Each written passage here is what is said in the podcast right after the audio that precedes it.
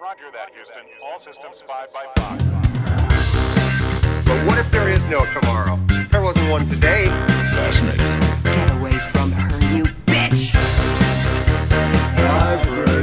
I'm Batman. or do not. There is no try.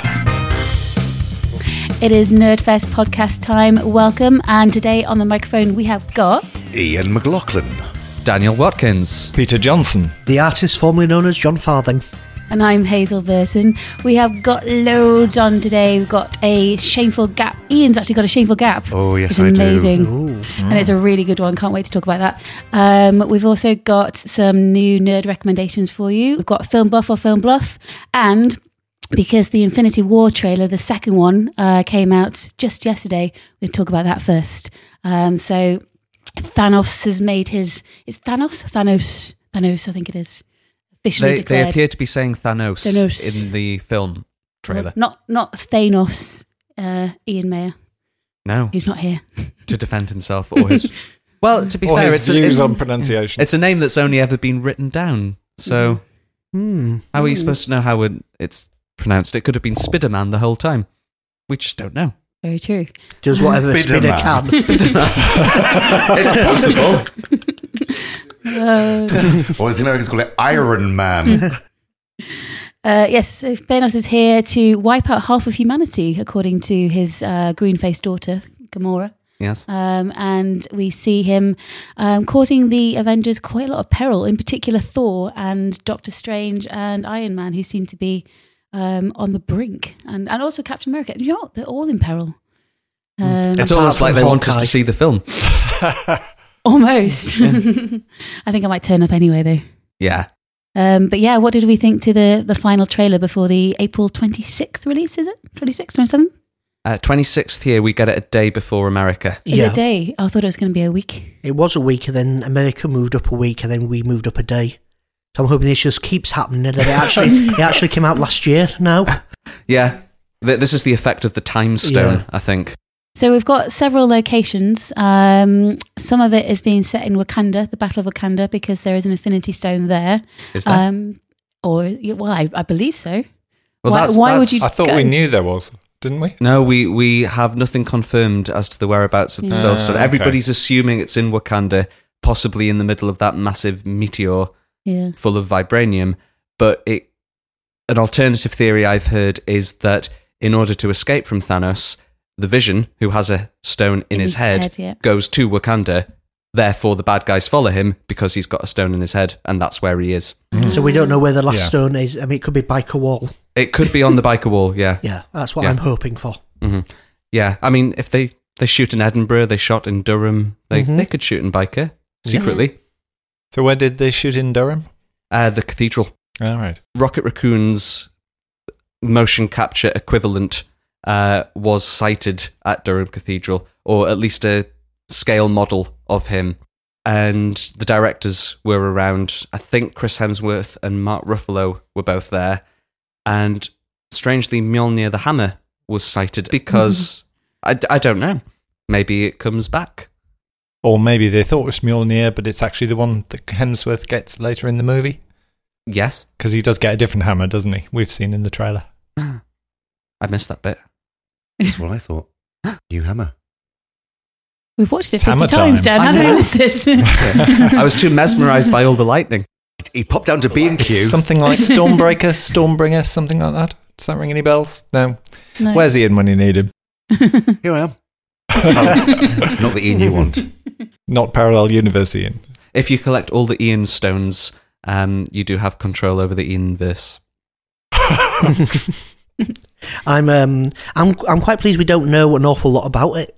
Still, um, a lot of little shots in the trailer. I think there's some clever editing to make things look connected that probably aren't. There's a lot of people in one place reacting to someone saying something in a completely different Yeah. location. Yeah, there's like there's Iron Man saying what's his name again, and Gamora saying Thanos, and they're clearly on different planets. Hmm. Mm-hmm. Um, So, Mm. if his daughter's called Gamora, does he have a son called Sodom as well?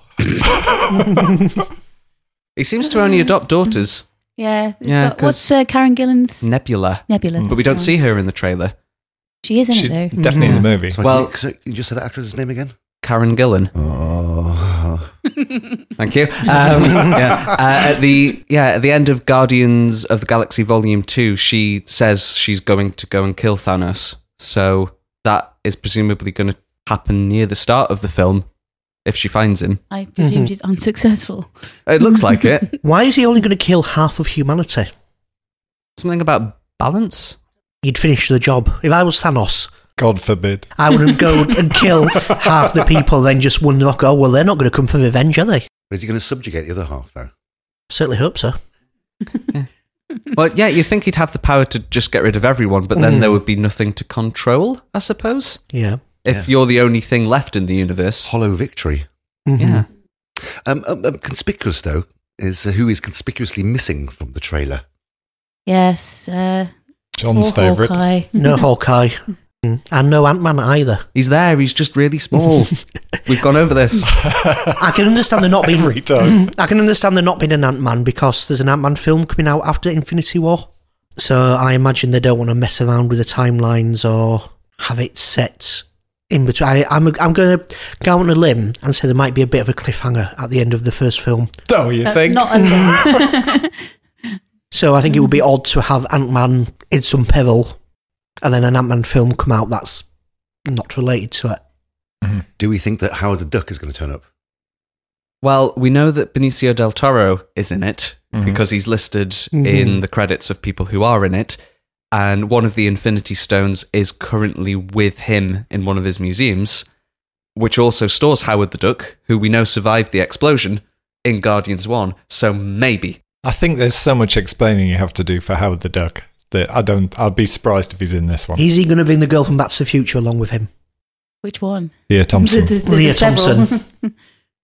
And the, am I the only one person that's seen the Howard the Duck film? I've seen it. I've seen it. The- are you talking about the disturbing sex scene between Howard the Duck and Leah Thompson? Well, the first shot has a topless duck in a bath, which always struck me as very odd for something that's supposed to be a family film. The topless duck. A topless, a Well, topless ducks lady are always duck, topless. but the, the topless lady duck has human breasts, of humanoid breasts. This sounds more complicated than Annihilation. I've had it intriguing. Mm-hmm. It's very, it's a very strange film. It I is, think, I it's think a- we should do a like a group watch of that film, and then we'll talk about it afterwards Mhm. because is weird. There's some uh, comedic relief at the end with a little bit of a sting where uh, Doctor Strange introduces himself to Spider Man as Doctor Strange because he's a dick, and Spider Man says, "Oh, oh, we're uh, we're going with our made up names then. Then I'm Spider Man rather than Peter Parker." Um, so, as as as dark as I think this film is going to be, because it's going to deal with quite a few. Uh, Major deaths. Um, hopefully, there's still going to be some light relief. So, who do we think's going to die? Because I think that's a good Hawkeye, point of speculation. obviously. Well, he Mm-hmm. can't die if he's not in it. Exactly Ah. half of them. yeah. I, I think that the first scene is going to be Hawkeye going up against Thanos with a fucking bow and arrow and being crushed immediately. I mean, In your dreams, Mm-hmm. He might just take one look at the whole thing going on and think, nah, Like and I've just got leave. I've got Velma from the live action Scooby Doo at home. I'm not getting involved in this. I'm just going to stay in my cabin with Linda Cardellini and sit this one out. I'm pretty sure uh, Loki's going to die pretty soon in the movie because um, the the Tesseract is the the blue stone, and he's got that in most of the trailer. Um, and I think Loki's probably he's he's done his arc now. He's been bad. Now he's like been redeemed, and now I think he's um, probably going to um, die as a result So of giving it'll be a- up it'll the be a Tesseract. low key performance. Ah. You, you you you beat me to that by about a second. so I, I think we'll lose one of the key four that are Yeah. Mm-hmm. at the end of this movie, and then he'll have a small victory at the end. But by the end, he'll have what, maybe four out of five of the stones or something like that. There'll be some sort of, oh, he's very nearly winning. Yeah, well, as Ian Mayer, who I hopefully am going to articulate his ideas on his behalf, um, he reckons that um, Th- Thanos is going to win and he's going to achieve his objectives. And then the second film is going to be like a little bit of a Star Wars rebellion type as they try and, um, whoever's left, try and take him down again. So he is actually going to wipe out half of. Half of humanity. Universe. Yeah. That's pretty dark to end a Oh, part There's one. rooms on. of time travel in part two, though, isn't there? So I'm hoping we're not going to get a Doctor Who style reset button. One of the stones is the time stone. So timey stuff is possible. There's also, and I think this is where Ant Man ties into it, the quantum realm. and Oh. that's weird and trippy and psychedelic and could probably do things that could potentially reverse things. We know that in Ant Man and the Wasp, they're probably going into that realm to try and find Michelle, Michelle Pfeiffer. Pfeiffer. Maybe Thanos is about to win, and then they do some kind of weird quantum thing, and it just pauses. Every- I don't know how quantum works. Can't Doctor I'm not a Strange do a physicist. time thingy as well, with his Well, hands? There's this theory that Doctor Strange is actually a double agent and is working for Thanos. Um, and he's being tortured not by the, the was it Dark Order, the Black Order, the Black Order. Black Order, uh, not by them, but he's being tortured by other like the goodies for information because he's actually a Bill super spy. Oddie, Tim Book Taylor, Graham Garden. yes, How many listeners will understand that reference? yeah. We've already had a biker wall reference for the American audience. I suppose they could also um, uh, take a real cop out and just get Jeff Goldblum to fly a stolen spaceship into Thanos' glove. With Um, Daryl, Yeah, and, and uh, put a virus into it. oh, right. Okay. Yeah. Uh, On a USB stick. Yeah, I, I, I was just thinking, how does the Grandmaster from Ragnarok fit into this? He's not credited, but I realise now it was an Independence Day joke. Thanks for that explanation. Thank you for explaining the. Uh, Is Idris Elba still alive? He Yeah, he's in the cast he's in list. this- ah, I think he. Um, I, th- I think that spaceship of survivors from Ragnarok might be in a bit of trouble. Is that because we see uh, Hulk in his human form on the ground? Yeah. It's Doctor Strange's, which implies it crashed. Yeah, and um, the scenes with Thor and Rocket and Groot look like they're on a spaceship that's been smashed about yeah. Isn't quite it a bit. at the end of Guardians of the Galaxy two? They feel a bump, and what we're led to believe is the bump is the is Thor's ship bumping into them. I've seen there was some footage at Comic Con or somewhere Yes. like that, and was it Yeah. not actually just Thor bumping into the ship? yes, yes. He bumps, he bumps into the into Oh, the into the so front screen of Thanos it, is and then squeezing- wipes down like a pigeon. Thanos is squeezing Thor's head, and so maybe he picks him up and launches him into space, and that's where he ends up. Quite possibly. Mm. We realise Hmm. none of this will actually be anything like what happens in the actual film. So, is it reasonable to assume we're all really looking forward to it? Is there Yes. anyone who's looking Yeah. forward to it less after seeing the I'm trailer? really looking forward to it. I just I'm, hope that. I'm still unsure about some of the CGI. yeah, but it's still early, isn't it? They they often perfect that right up to the very last I moment. thought don't they? Thanos looked better, though. That might be Yeah. just we're getting more used to him. I think Thanos looks a little bit like if for some reason somebody made a Bruce Willis dildo. But Is the, it called some pun Really? to do with Die Hard? Wh- where, by any can, where chance? can one buy these things? Just out of curiosity, asking for a friend. Yeah, yeah, yeah, just- yeah. and Summers is uh, going for the geek market. Oh, right, okay. I just hope that Karen Gillan's clothes just fall off at some point, even when she's a blue cyborg alien. especially. On on the CGI point, the, the counter I've heard to that is how do you make a realistic nine foot tall purple alien? well, Are we talking about dildos again? I hope not, but it'll probably go that the way. nine foot tall Where do purple you alien shop? is, yeah. I suppose, well, if you do it, you could do it with uh, prosthetics, but then you end up with Ivan Ooze from Power Rangers. Yeah, and they already did that with Oscar Isaac in Apocalypse. yeah, CGI is the way to go, I think. Yeah. yeah, I'm really looking forward to it. The film, not the dildo. Or are you? of it, you know, Th- equal. this uh, is spoken by someone who knows she has the power of the edit. Yes. Yes. It's midnight, it's two and a half hours long. It's, uh, to all the references to Bruce Willis dildo. no, it's all staying in. This podcast is brought to you by the Bruce Willis Dildo Company. give more of a fuck than Bruce Willis has for the last 20 years of his career. I mean, I'm intrigued. Does it like speak? Did it say yippee ki yay? I Yeah. don't, at the moment of you know He just- climax. Uh, I'm gonna have to do some market research.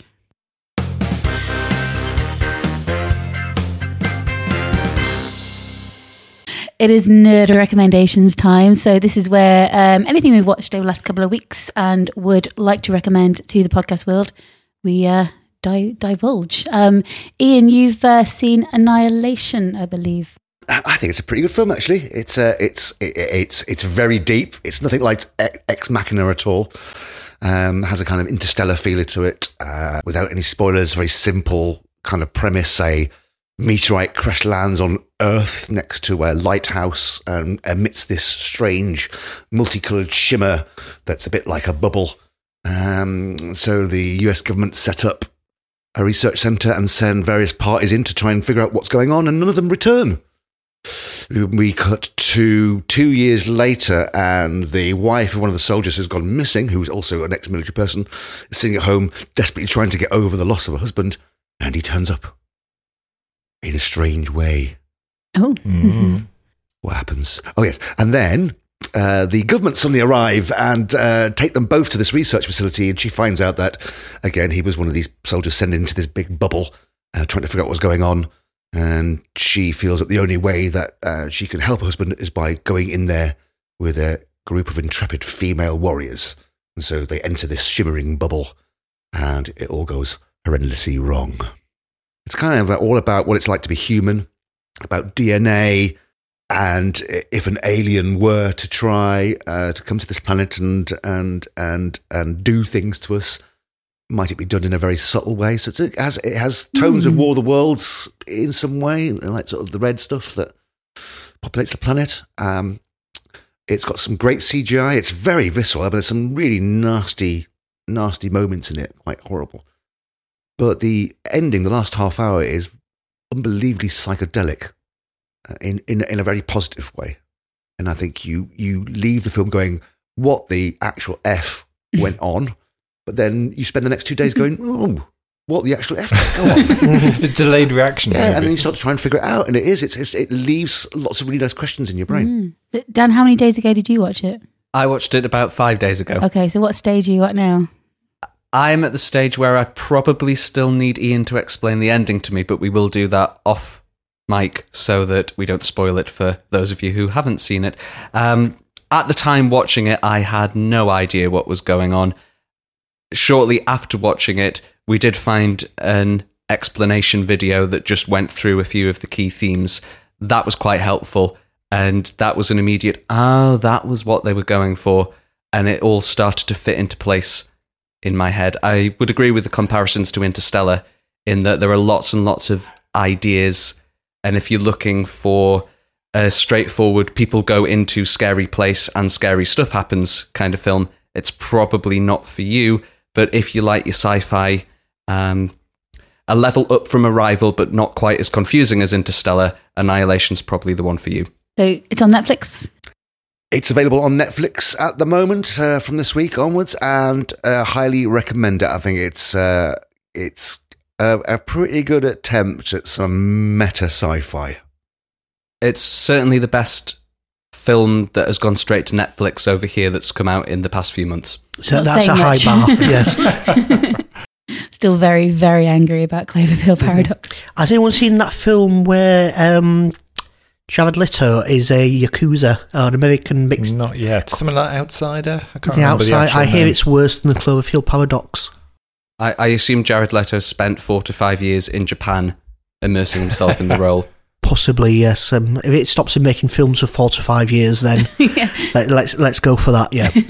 I'm, I'm still not over the fact that his part in Blade Runner 2049 should, should have been David Bowie's, mm-hmm. Mm.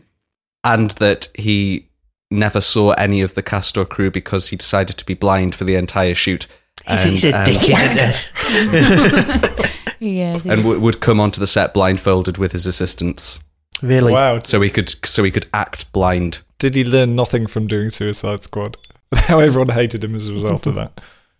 I, I, I just think directors just take the piss out of him. Like they, they encourage him to go all in and uh, do eight, lots of research for these roles and go method, and then just cut his role down to absolutely nothing in the edit. Because that, that's twice in twice in the last year that's happened. Jared, we're going to need you to only have one leg for this next movie. oh, we changed our minds. I mean, I think even Daniel Day Lewis looks at him and goes, "Really, Jared? No." Yeah. Yeah, at least my method acting gets results, Jared. I ju- I just love the idea of going up to him at the Oscars and just slapping him and saying that. Yeah, just recreate the drink your milkshake scene from There Will Mm. Be Blood, but for real. I had a I had an awkward moment um, in.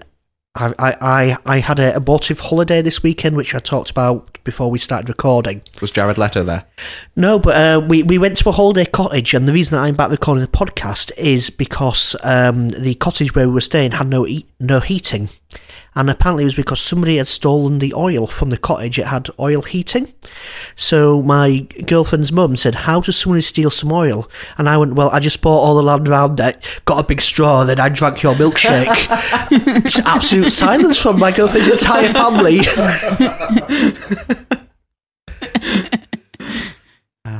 I applaud Yes. that reference. Uh, Dan, what else have you been watching this week?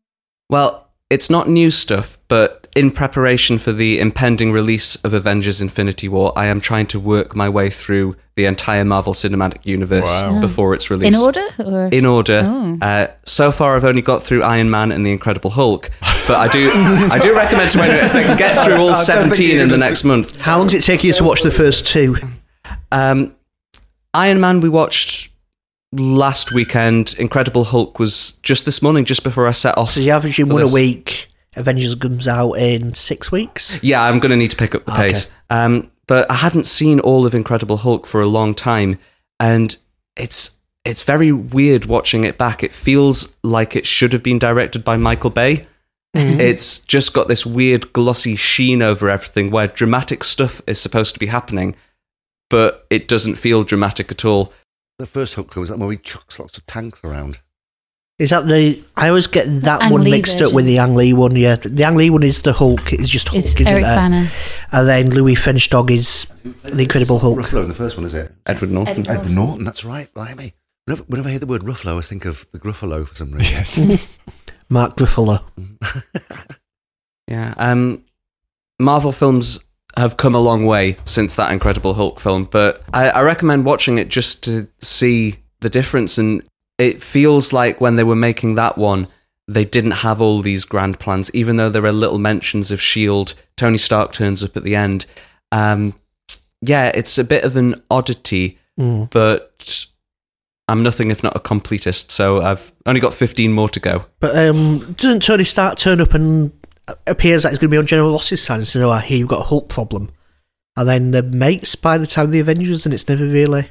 Yeah, but General Ross doesn't turn up again till Civil War. Mm, I was surprised because I, I always kind of thought that they'd decided that he wasn't in continuity almost because the the Saying recast continents there for a minute. almost incontinent um, because they recast the Hulk and there's no reference to it, and then suddenly William Hurt turns up in Civil War, which struck me as odd. Yeah, and there's a moment in Ragnarok, I think, where Bruce Banner does a, a jump out of a flying vehicle, which is supposed to be a Yeah. callback to Edward Norton doing it and turning into the Hulk mid drop in The Incredible Hulk, but it fails and he just falls.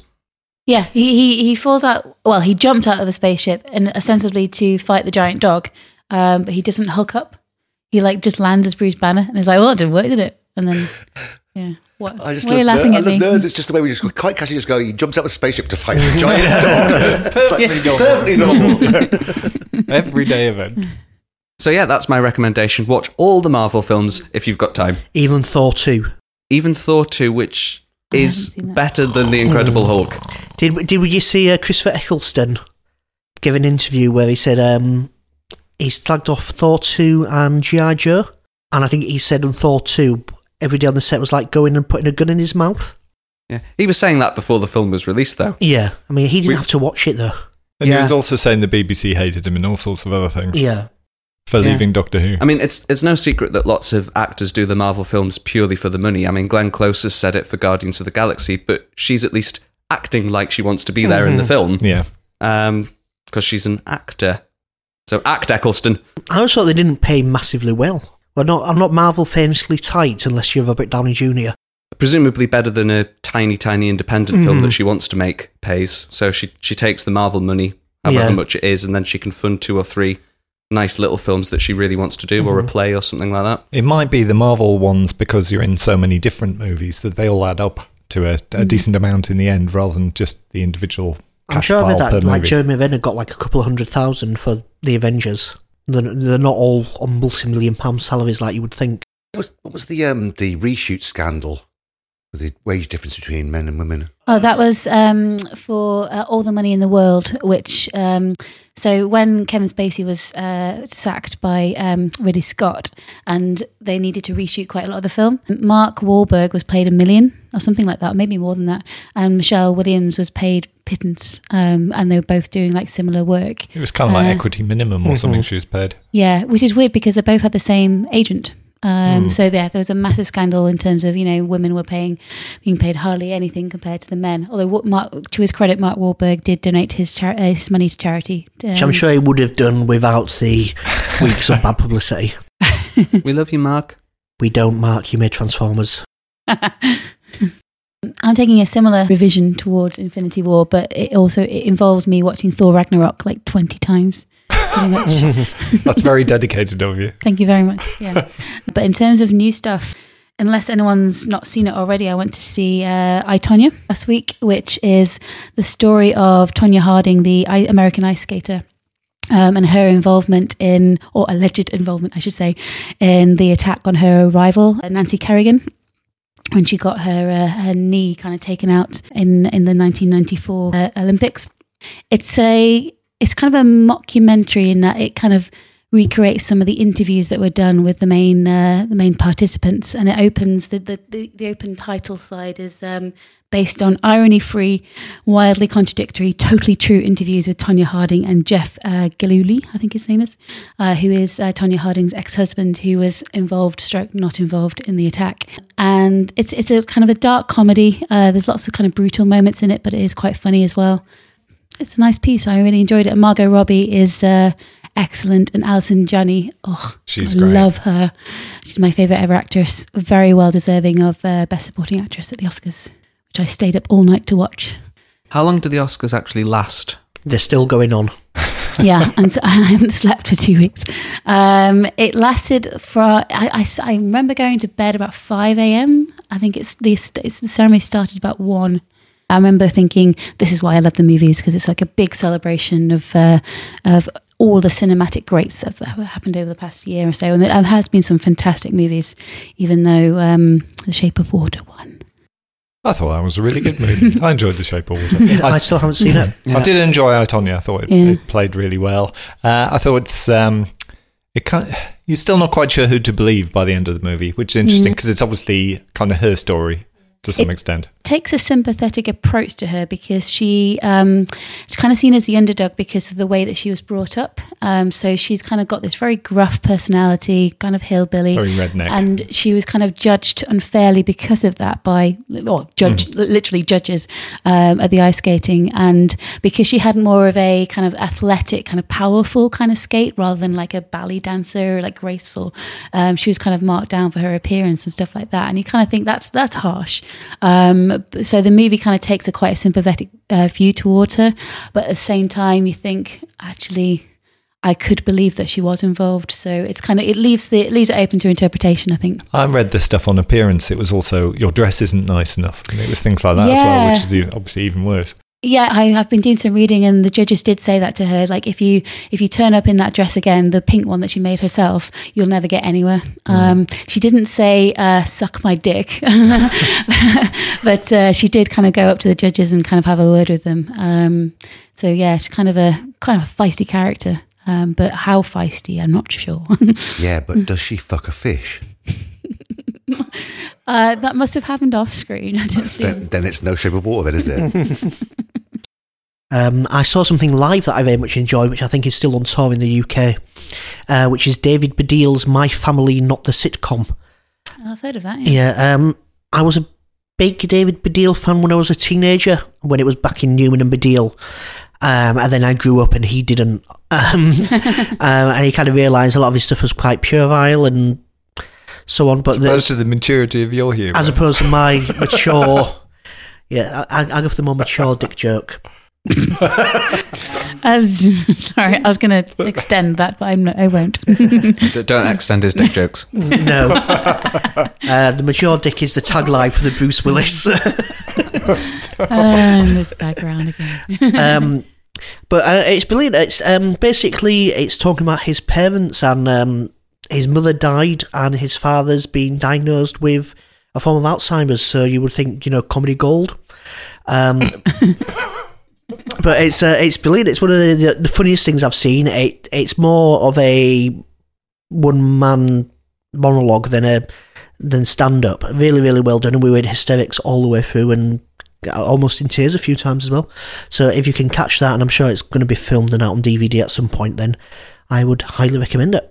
Uh, Peter, what have you been watching this week? Uh, well, this week I watched Jumanji: Welcome to the Jungle, which I love because it has Karen Gillan in it. do, do her clothes fall off? I, well, mo- actually, yes, most of them do at one point. I'm, that's probably, I'm, I'm leaving. Bye. Back in two minutes. One and a half. One, yeah, one minute fifteen. that, that includes the soup. Uh, has anyone else seen it? No, I really No, want to. I, I want yeah. to. Yeah. So, I mean, I want to see it because it's got pretty good uh, reviews so far. Everyone said it's, I think, much better than everyone's expecting, really. It's based on the 1995 movie, which itself's based on a 1980s uh, storybook. Um, but it updates it to be about video games instead of about board games. Four kids go, get put in detention. They find this old video game, um, and they each choose a character from the menu, and the attributes of that character is what they become. So the nerdy guy ends up uh, in the game and he's the rock. So you have the rock kind of acting like a nerdy guy, but looking like the rock. And he's actually really, really good at it. And he, he does make movies you might not otherwise want to watch. He he always makes them watchable and enjoyable, and you always you're always on his Mm. team. The sort of nerdy girl ends up choosing Lara Croft basically, and ending up in the Tomb Raider outfit, which is what Karen Gillan spends most of the movie in. Ian's looking very satisfied there. This episode is sponsored by the 1970s Carry On Scriptwriters. No, stop it. and the blonde social media girl who spends her life faking it for the camera, as it were, uh, ends up as Jack Black, who for me has been a bit. I feel he's always the same thing in every film, and I've not really enjoyed him in the last couple of films I've seen him in. But he, he's actually really good in this because they're making him be a different character inside the Jack Black. He's not being Jack Black, if that makes sense. There's a couple of good computer game gags, which I, I kind of won't spoil because there aren't that many of them. Um, but overall, it's yeah, it's it's, it's good fun. It's two hours fairly well spent with a good popcorn movie. The weakest part was probably the villain, who is sort of you know makes Marvel villains look substantial, but you don't really mind because you still enjoy the journey with them. I think. And uh, weird enough, it has lots of CG rhinos in it as well, so John will Ah. be happy. Uh, Are they what size are the CG rhinos? They are normal sized rhinos. Then, then that is acceptable. They are normal sized rhinos. They will look giant to you. Okay, It's a perspective thing. Depends how close they are. these rhinos are small. these are far How's Robin away. Williams in it? Oh, Uh, his character turns up. Not, Does not it? Ah. played by him, just mentioned um, in that uh, there's Alan a, something, isn't it? Alan, Parrish, yeah. yes. There's a fifth person that they they find uh, who went into the game 20 years earlier, and he's living in a place that's he says Alan Parrish built this. It's his house. I'm just living in it. Oh, So there's a little nice callback homage. there. yeah. Call That's back. nice. But I'd, I'd recommend it. It's good fun. Does um, Karen Gillan ride a rhino? She doesn't, but it oddly because we're also mentioning the Scooby Doo and um, Linda Cardellini. Yes. There's a very similar scene with Karen Gillan where they kind of try and teach her to be sexy. Doesn't John's entirely- head is about where to Jack explode. Black She doesn't tries to need teach her to be teaching. sexy. Well, yes, exactly. Uh, where's, where's Ian gone? Is it- This episode title Karen Gillan Rides a Rhino. Stop it. it was his second Ace Ventura, wasn't it, where he built a rhino that I hid Oh. inside. Yeah. I'm not suggesting he is going to go and do that now. I don't think it's the rhino he's interested in. no, but if he hides in the rhino, This is genius.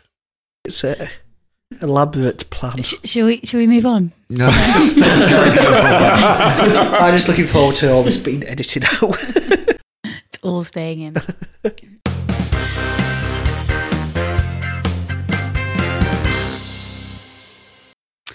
Okay, quiz time. Film buff or film bluff? Uh, anyone who's never uh, listened to this feature before, this is where all of us nerds has come prepared to recite three pieces of movie trivia, uh, but only two of them are true. Um, so we've got to work out which one is the bluff. Uh, Dan, you say you're ready? Yeah, my film buff or film bluff this week is based on movie sound effects. So I'm going to list three unusual but famous movie sound effects, one of which is not true. Are you going to perform Okay. the sound effects for us? No, but maybe through some clever splicing techniques, they might turn They up. may appear. Mm, Sidewise, look at me. Um, or Ian might just recreate them on my behalf. I'll do Stop looking at the answers. Ian has a laptop. He is Googling the answers. Oh, Wasn't I was looking for some questions. Karen Gillan Yes. picture. Um, rhino I just googled Karen Gillan Rhino. So, uh, three movie sound effects. Number one, Jaws' fin moving through water is Coca Cola sprayed onto concrete. And now let's hear the real sound. Number two, the T 1000 spiking someone in the eye socket is a dog eating puppy food. He found the rhino costume. Number three, the ticking sounds in Dunkirk were created by Hans Zimmer using his own pocket watch. I'm not seen Dunkirk, so when, when are the ticking sounds used? So all the way through the movie, pretty much. It's on the soundtrack, so it is a Hans Zimmer thing rather than the sound editing. Okay. All right, so we've got Jaws, we've George's got Mm. fin through water is Coca Cola. Coca Cola sprayed on concrete. T2, you say? T2, um, the T1000 spiking someone in the eye socket is a dog eating puppy food. okay. Imagine it. And Dunkirk. Okay. All plausible, Yeah. but you've made one of them up. Yes. Mm. The, I think the made up one. pocket watch. I, Do you think the pocket watch? do I you? think the pocket watch. I think the puppy the one that's eating dog actually the food. thing.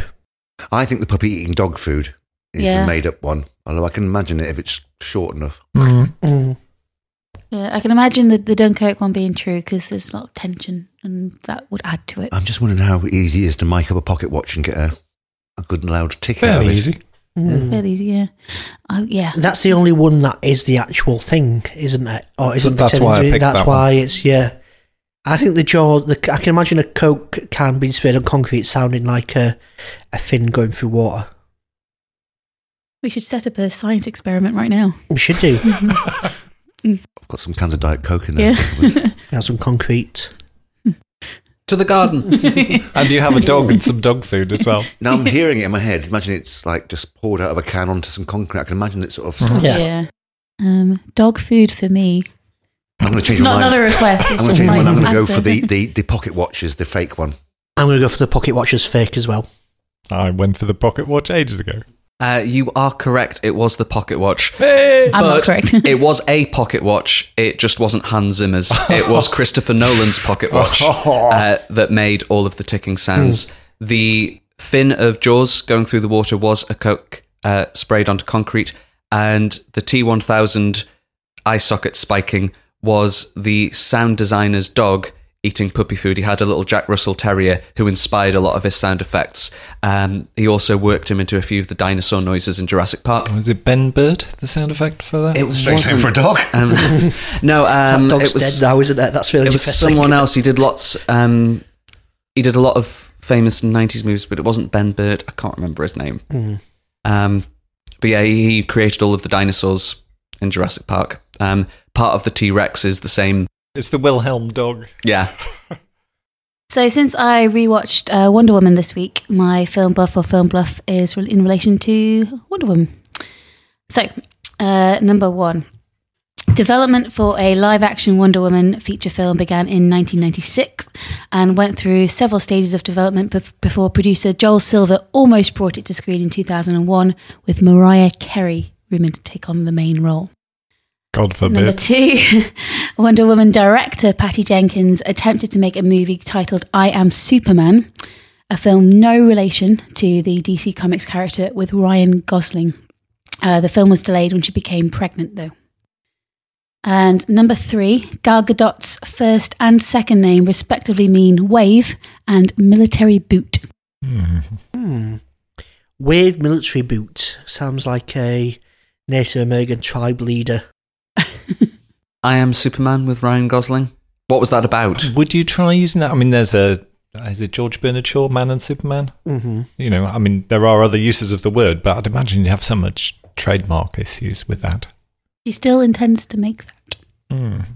if it's real. if it's real. Was the first one who, who was Mariah doing the Carey being production? rumoured to take on the 2001 version. There've been loads of failed Wonder Woman Joss- attempts. Joss 'cause- Whedon Yeah, tried he recently. tried with Charisma Carpenter. Um, it wasn't. It was with Adrian Palicki. He tried with. Uh, Charisma Carpenter suggested she'd Oh, make a would good she? Wonder Woman, Okay, but it right. was So never it was actually never in actually production. gonna happen. but they actually filmed a pilot with Adrian Palicki. uh, I think that's true to the extent of it nearly got made, but I can't see Mariah Carey being involved as Wonder Woman. maybe it did happen, but it turned into her famous film Glitter. Glitter. Shitter. All I want for Christmas is lasso. nice. Could we put the lasso of truth around Hazel and find out which is correct? Yes, I am going. you got one to hand. I'm going to go for the Ryan Gosling one, being untrue. I'm going to go for Mar- Mariah, going Mariah Carey, Carey. being untrue. Mariah Carey for me too. Uh, no, Mariah Carey was very much rumoured to take part. Bloody hell. Uh, Mariah Carey and Sandra Bullock were the two people who. I'd heard Sandra Bullock. I knew she was a- attached at one point. Um, I Am Superman is a real thing. So we may still see that with Ryan Gosling.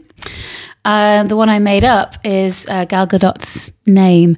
Her first name does mean wave, but her second name, Gadot, actually means riverbank. I make that military boot is uh, the French word for godillo, which is similar but different. That's the one I made up. Hmm. Mm. Very good. Wave Riverbank sounds more pleasant than Wave Military Boot. Hmm. Although she did, because um, Gal Gadot is Isra- uh, from Israel, and they still have conscrip- uh, conscription. So for two years, she trained as a. Uh, she was in the army. Hmm. She was exceptionally fit. Strangely, no reaction from Ian for Gal Gadot. I'm still thinking about Karen Gillan, sorry, on on a, on a rhino. I'll get to Gal shortly. I have a film bu- bluff or film buff. If I can get that out in English. Um, I saw this week, um, I filled a shameful gap. I saw The Life Aquatic for the first time, and that is that is a such a, such a good film. I absolutely loved it. So as a result of that, I have three Bill Murray facts for you, two of which are true, one of which is bollocks. Oh, you're not wearing your Bill Murray T-shirt because otherwise I'm you not, could have just no. looked at it. Okay, number one, Bill Murray starred in Garfield as the voice of Garfield. Uh, he only starred in it because he thought it was a Coen Brothers film, and it was only partway through f- shooting he found out it was actually written by Eaton Cohen, and he'd not read the script properly. number two, at a request of his um, a priest he knew, he attended an exorcism in character as Peter Venkman from Ghostbusters in order to convince the possessed person that the ghost had been caught and would not come back and get her. And number three, during the filming of Groundhog Day, the studio insisted that he get a personal assistant to facilitate communication between him and the studio. So he got a personal assistant who was deaf and mute and commuted, uh, could only communicate in sign language. right. All Now- very Bill Murray-ish things. Bill Murray famously doesn't have an agent, so the first one I can believe because, um, yeah, there's no one to kind of tell him. Mm-hmm.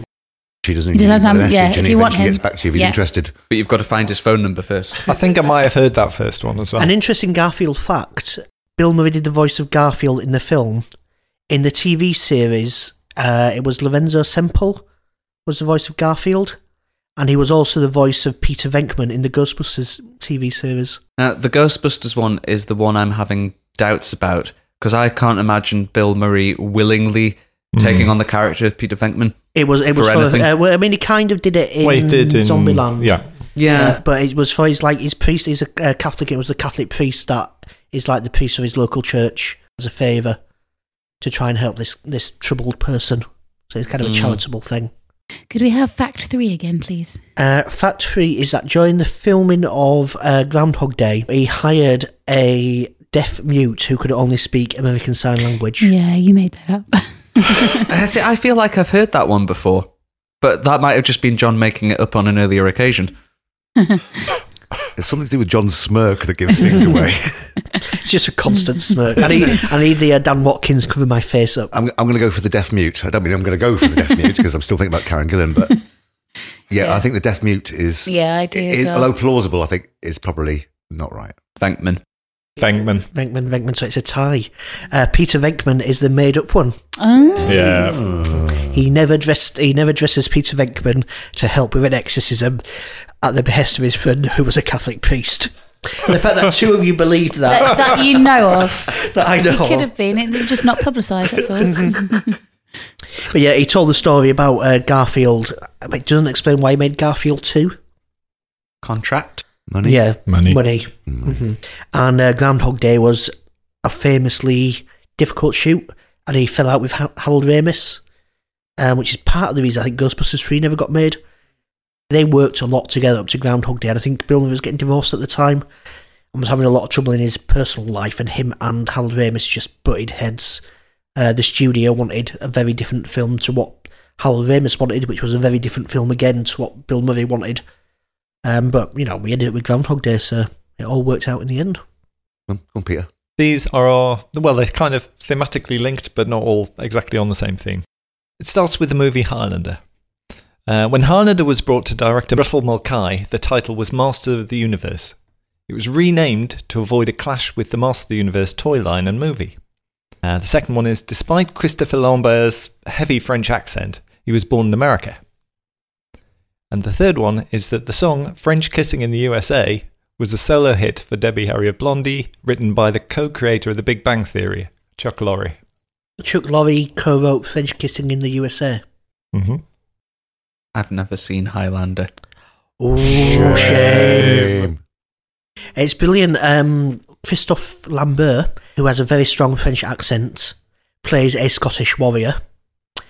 Sean Connery, who has a very strong Scottish accent, plays an Egyptian warrior. And apparently, the dialogue coach said, "Wh- uh, What sort of Egyptian do you want to be? And Sean Connery said, A Scottish one. Hmm. so the first one was to do with the original title Mhm. being uh, Master of the Universe.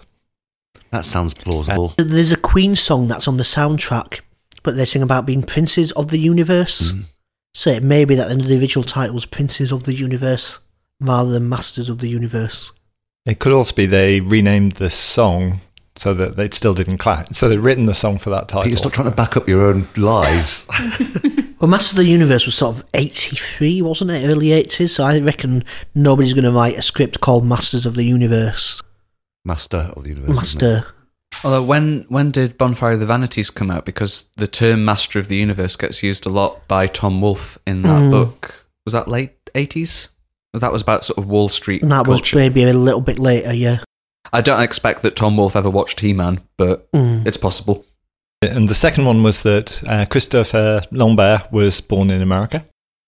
And the third one is that the song French Kissing in the USA was written by the creator of The Big Bang Theory. I don't think Christophe Lambert was born in America because otherwise it'd be Christopher Lambert. Not not if his parents were French. It is actually spelled Christopher Lambert. It is, yeah. that's Lambert, what- yeah, uh, so normally. he wouldn't unless he was a prick. I'm going to say Who that one's just- not true, and he's French Canadian. I, I think that's a lie. Yeah, I think that, I'll go for Christopher Lambert. Ert. Lombert. Uh, I'm going to go for the Chuck Lorre one. Okay. I'm, I, I'm a massive Blondie fan, um, but that's a terrible. T- that's the worst thing Debbie Harry's done by a long way. Okay, I can tell you that it is the uh, name Master of the Universe. Mm. Ah. But the title was actually The Dark Knight when it was brought to Russell Mulcahy. So it went from Master of the Universe to the Dark no, Knight. it was never Master of the Universe. Oh, okay, so del- that's a lie. I deliberately picked Oh. a thing, thinking you'd think, oh yeah, there's that Queen song. That was why. That's why I chose Master of the Universe to be the thing I claimed it Yeah. was, thinking that a little knowledge would lead you to the wrong place. Yeah. Uh, Christopher Lambert was actually born in uh, Great Neck, New York. He's Mm-hmm. the son of a French diplomat and was raised in Geneva. And it is true that French Kissing in the USA was written by the co-creator of The Big Bang Theory. He used to be a songwriter. Wow. There was a film called The Dark Knight that came out in about 1994, but it's this really weird half hour short film starring Brendan Healy as King Arthur. And there are these weird mystical creatures called the Star Children who look like Jawas from Star Wars, but with really bright LED lights where their eyes are. And it's a very weird Arthurian legend. And it's one of the worst things I've ever seen. It's called The Dark Knight, but has absolutely nothing to do with Batman. I liked that they brought two films called Crash Out within a couple of years of each other, and then the second Crash won Best Picture Oscar, and I just love that because I just love the idea of like very prim and proper middle aged ladies going, "Oh, Crash, Best Picture," and picking the Cronenberg version up by mistake. Which is about people who like to shag in car crashes. yeah, I mean it's a it's a brilliant. It was banned in London, wasn't it? Was it? The Westminster Council What, for banned it. encouraging people to crash cars? Uh, just and then- because they thought it was depraved and corrupt. It's Cronenberg. What do you expect? Over to the Karen Okay. Gillan obsessed nerd in the corner. Here we go again. My film bluff or muff, I'm going to call it this time because it's about porn films. Mm-hmm. of course it is. It's uh, which one of these three is the fake porn parody title? Number one is Galians. number two is Lord of the G Strings. And number three is Hairy Twatter. Is the title for Galians that they come at night mostly? Mostly. yeah, nice. Um, Uh, I, So which one of those is I not am real? Sure, the third one is correct. Yeah, Harry Harry Twatter is a thing. It Harry is. Twat is that a Harry Potter, and the Chamber of Secrets, presumably. the Philosopher's Bone, the Gobbling of Fire. Uh, what was the second one? Uh, first, second one was Lord of the G Strings. It's a bit uninspired, isn't it? I think that's obvious enough to have been done. I think, and definitely is a Lord of the Rings parody. They've got, but they used to have really good titles, but now they're just uh, like The Simpsons and XXX parody. Like the the the fun has gone out of porn titles. Wouldn't it be like Lord of the Rims? Lord of the Ring pieces. When you took me up this mountain and said you were going to show me your ring, this is what I was expecting. Throw it into the crack of doom.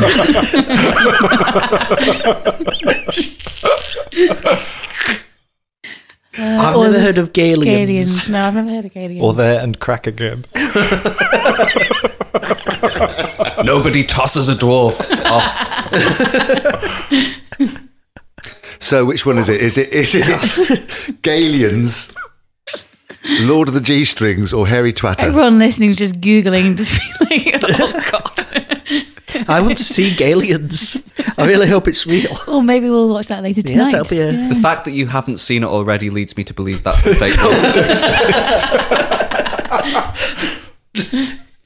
Okay, so Okay, Oh, I what's your think Gal- vote? Galians. I, am going to pick Lord of the G Strings because it's a terrible title. Dan, what's your Galians. Yes. Yes, you're correct. Galians is fake. I made that one up. Uh, Made it the up, other two shot have it. actually been made. So it's Quantum Deep, which I thought was a good one, and uh, Buffy the Vampire Layer, Yes, of course, would have to be that, wouldn't it? And my personal favourite, which was uh, Personal Sperm favourite? Busters. oh my god! My favourite porn title was Beavis and Butthead Do Each Other, which was the, uh, based on Beavis and Butthead Do America.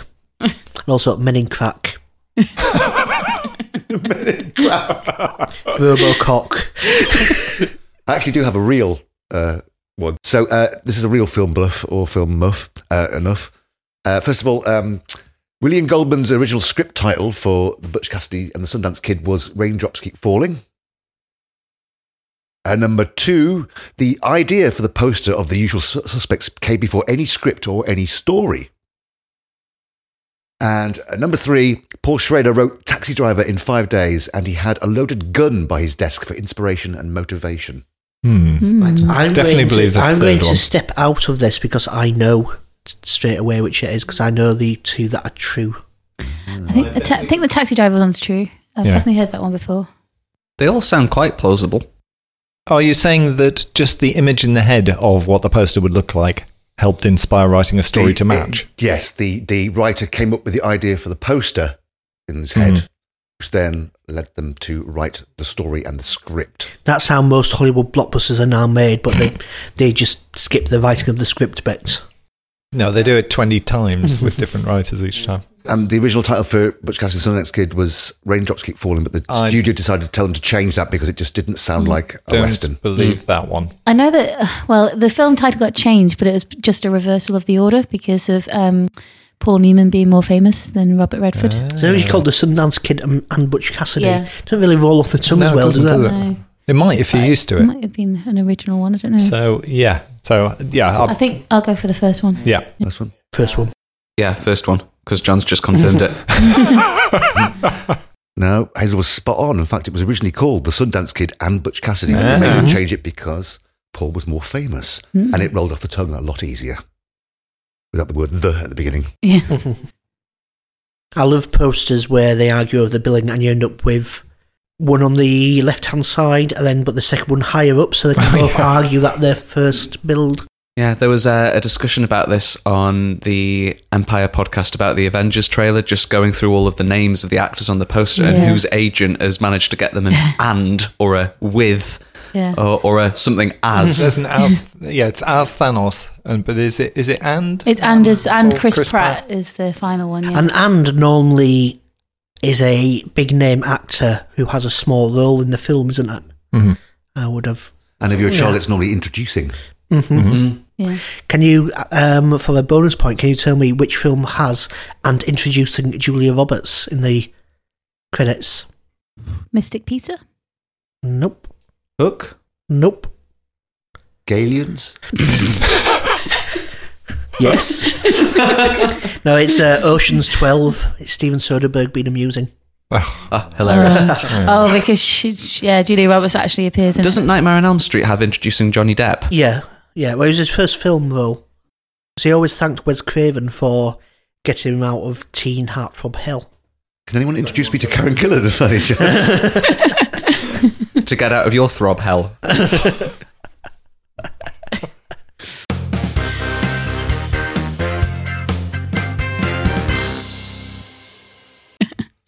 Uh, now is time for Shameful Gap, and this is our feature where if any of us nerds has not seen something famous nerdy, uh, famous nerdy, that's a, that's a phrase, um, they watch it for the very first time and then come to the podcast to talk about it. Now, Ian, you and I were in the pub on Tuesday, and we were chatting about whether uh, you do have any shameful gaps because we didn't think that you did, but you have a massive TV shameful gap. What would you like to own up to? I have never watched Firefly. Oh. Shame. Yes, uh, uh, Firefly, a space western drama that ran for only one series on American TV, which I'd never bothered watching, but uh, I've been coerced and badgered by my friends here for a long time now, telling me how brilliant it was, and I eventually got round to watching it. Uh, two days ago, in fact, I watched four episodes back to back. I was so enthralled. It's it's a brilliant concept of what the future might be like if it was the wild west frontier on the edges of space and you had the pioneers going out there trying to colonize and trying to make a life for themselves the the the dialogue the costumes the design the whole feel of the thing really feels like a genuine western they even use actual guns rather than lasers uh, with bullets in them, which was quite, which I f- found was brilliant as well. The characters are great, really complex characters. You have got it's quite Jungian in that uh, each member of the queue has a c- c- queue crew has a kind of a, a, a classic character trope. So you've got the preacher, and you've got the warrior, and you've got the Earth Mother, and you've got the vulnerable child, all mixed together in this one ship. They're kind of like a band of bandits, really, who go around scavenging and stealing and trying to trying to make a life for themselves on the outer edges of the universe, pursued by the what they called it's not the government, they call the um, The Alliance. the alliance, so similar kind of, a, wh- which uh, kind of equates to sort of the um, the Union and the Federation and the American Civil War. The, the costumes look uh, almost identical to the classic uh, Civil War costumes of the uh, trousers with the stripes down the side, uh, the yellows and browns and the blues. Um, the dialogue is great as well because it has a real kind of Western feel to it. So, uh, you know, they, they, they say "garam" instead of swearing. Uh, there, there are heists. There's uh, uh, uh, and, and the ship itself looks like a horse. Serenity. Yes, Serenity itself, the ship, it looks like a horse. So they're They, riding um, through this horse in space. Really? I've never noticed that. They um they built that to pretty much uh, what it what it is. It was like a proper um, set that had like the the first floor and then the, the second floor kind of next to each other. they they could uh, properly like play around with it. Yeah, because in at the start of the, the film, there's this great tracking shot through the whole Mm. of the ship, um, which makes you feel like they must have that it m- made it feel like a real place. Yeah, It is a cheat. There's an edit halfway through that. No, Oh, Al- Also, it's interesting. You were talking about the Western stuff. Do you know when Star Trek was first pitched as a TV show? Um, the way they pitched it was as Wagon Train to the Stars, which was like a hit TV show at the time about people traveling from place to place in the Wild West. So that TV execs could understand how that would Yeah. work as a TV series. Didn't the, the pilot of Star Trek get rejected, much like the pilot yes. of uh, Yeah. Firefly got rejected? So the pilot of Firefly is Serenity, which only got aired after everything. So they had to like hastily because the network kind of said, "Oh, that's not good enough." Um, they wanted something with more action, so they started with the train robbery ex- uh, episode. Peter warned me about that. Yeah. and Told me to watch Serenity first the other day. And Yeah. absolutely right because you don't get the setup of the characters, you don't Mm-hmm. get the motivations. But you're saying Serenity, this is different to the film Yeah, It's, Serenity. the, it's the pilot episode, Serenity. Yeah, Yeah. Ser- Serenity, the film, takes place after the TV Yeah. series. Uh, you get the main character's motivations. He's an, an ex uh, sergeant or captain on the kind of Federation side, and they lose the war, and he ends up Yeah, scavenging with this Right. um, strange crew. But of it's key people. to the loyalty between him and his absolutely. um, the Lo- female. lots of uh, Han Solo in uh, in loads uh, of Roma. Han Solo Yeah. in there, and, and lots of comedy, really well, nicely timed comedy, pathos, some generally scary moments. Mm-hmm. Uh, I, I can't remember what the the, the awful e- uh, flesh eaters, the Reavers. Yeah.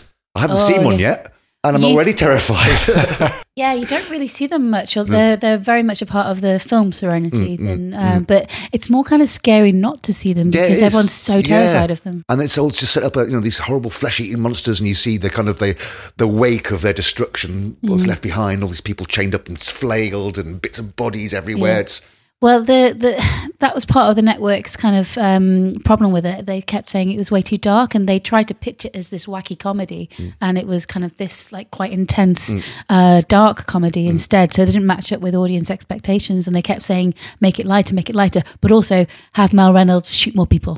So it just shows you Fox don't know what the fuck they're talking about. and of course Joss Whedon. Yes, Whedon, Whedon, Whedon, Whedon, Whedon, Whedon, Whedon. Joss Whedon, um, who co- uh, who um, came up with the idea. It's his concept created by him. Well, he um, sorry to interrupt. He uh, was one of the writers on Toy Story, wasn't he? So he kind of thought um, cowboy and spaceman they get along quite well together. Let's do something with that. Oh, That's interesting, really interesting. but he, he was a script doctor on things like Speed as well. Yeah, Uh, there's quite a few things. But the thing that really excited me watching the first episode, the original pilot episode of Serenity, was, and I know it's just an Easter egg, but for me, it becomes canon in my head. Um, it suggests that Firefly is set in the same universe as Alien. Because in the opening battle is this big battle sequence at the end of this big civil war, and uh, our hero, who's played by Na- Nathan Fillion, is it Fillion? yep. uh, managed to commandeer one of the uh, one of the uh, the opposing army's uh, sort of plasma cannons, and very very clearly in the head up display in front of them is the Wayland Utani logo at the top. I know it's an Easter egg; it's just a hint back, but for me now it's because oh yes, same universe. Didn't Joss Whedon do script work on Alien Resurrection? he did, yes. he did, yeah. Mm. yeah. yes. And also um, in Angel, which is the spin off from Buffy, Wolfram and Hart, the evil law firm, one of their clients is Wellen Yutani as well. Interesting, and of course you know Alien is is, is pictures kind of like truckers in space, isn't it? You know, Yeah. The old- and that's, that has kind of similarity to the kind of Western thing, so it feels like it could almost be the same universe. Yeah, because I know Fireby is in the same universe as Galians. So it's-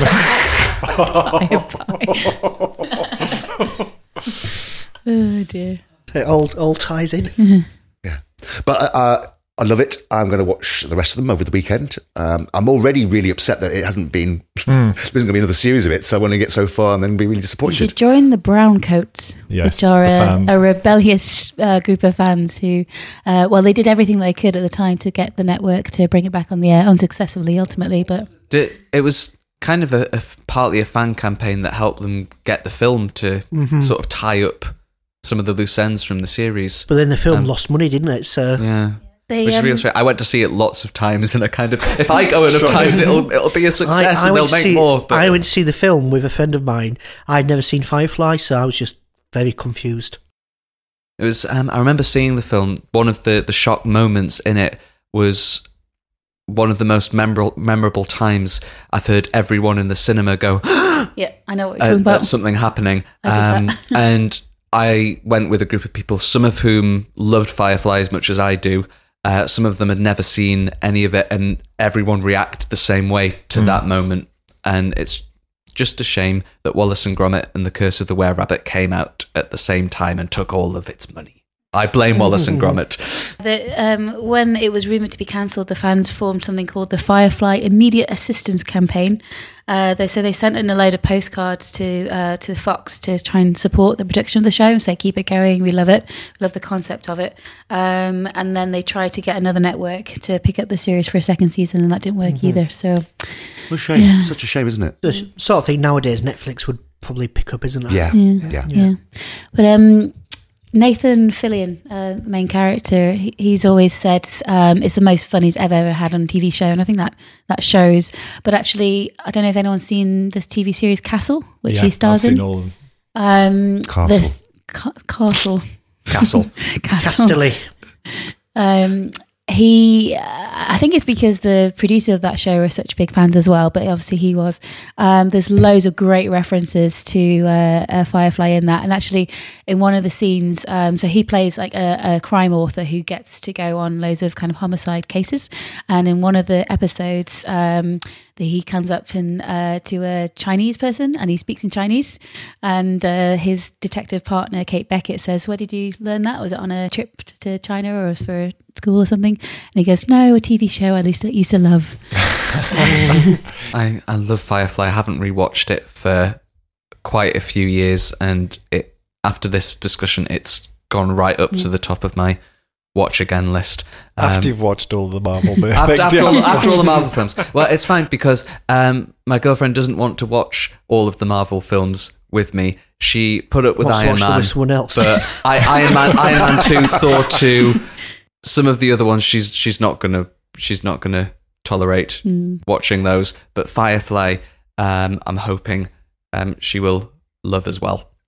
My uh, my Because who wouldn't? Who wouldn't love Firefly? It's amazing. Very true.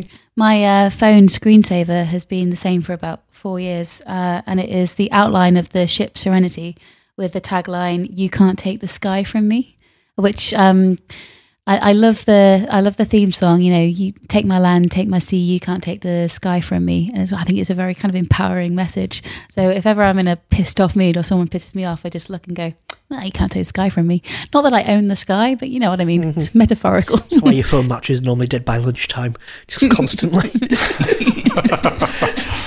So anyway, that was my shameful gap, which has now been filled, well, half filled. half filled. Uh, Uh-huh. how many And there's 50 Fireflies out of ten? I would give it um, eleven fireflies out of ten. I think it was it was a, a, a really groundbreaking series, really original. I think the best episodes are actually later in the series, so you've got a Mm. Can't lot to wait. look forward Yeah. to. Exciting. Mm-mm. Keep us informed.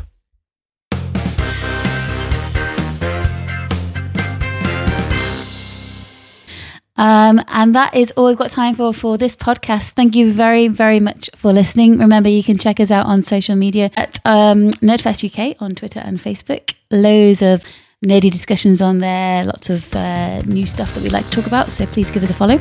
Um, but until the next episode, you have been listening to, Daniel Watkins. Ian McLaughlin. Peter Johnson. John Farthing. and I'm Hazel Burton. Ta ta for now. They bum at night mostly. They bum at night. With a Bruce Willis dildo. I see dildos all the time. Bye. Bye. Bye.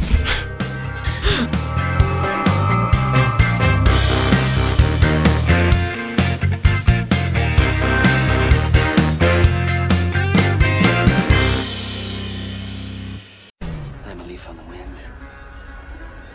Watch how I soar.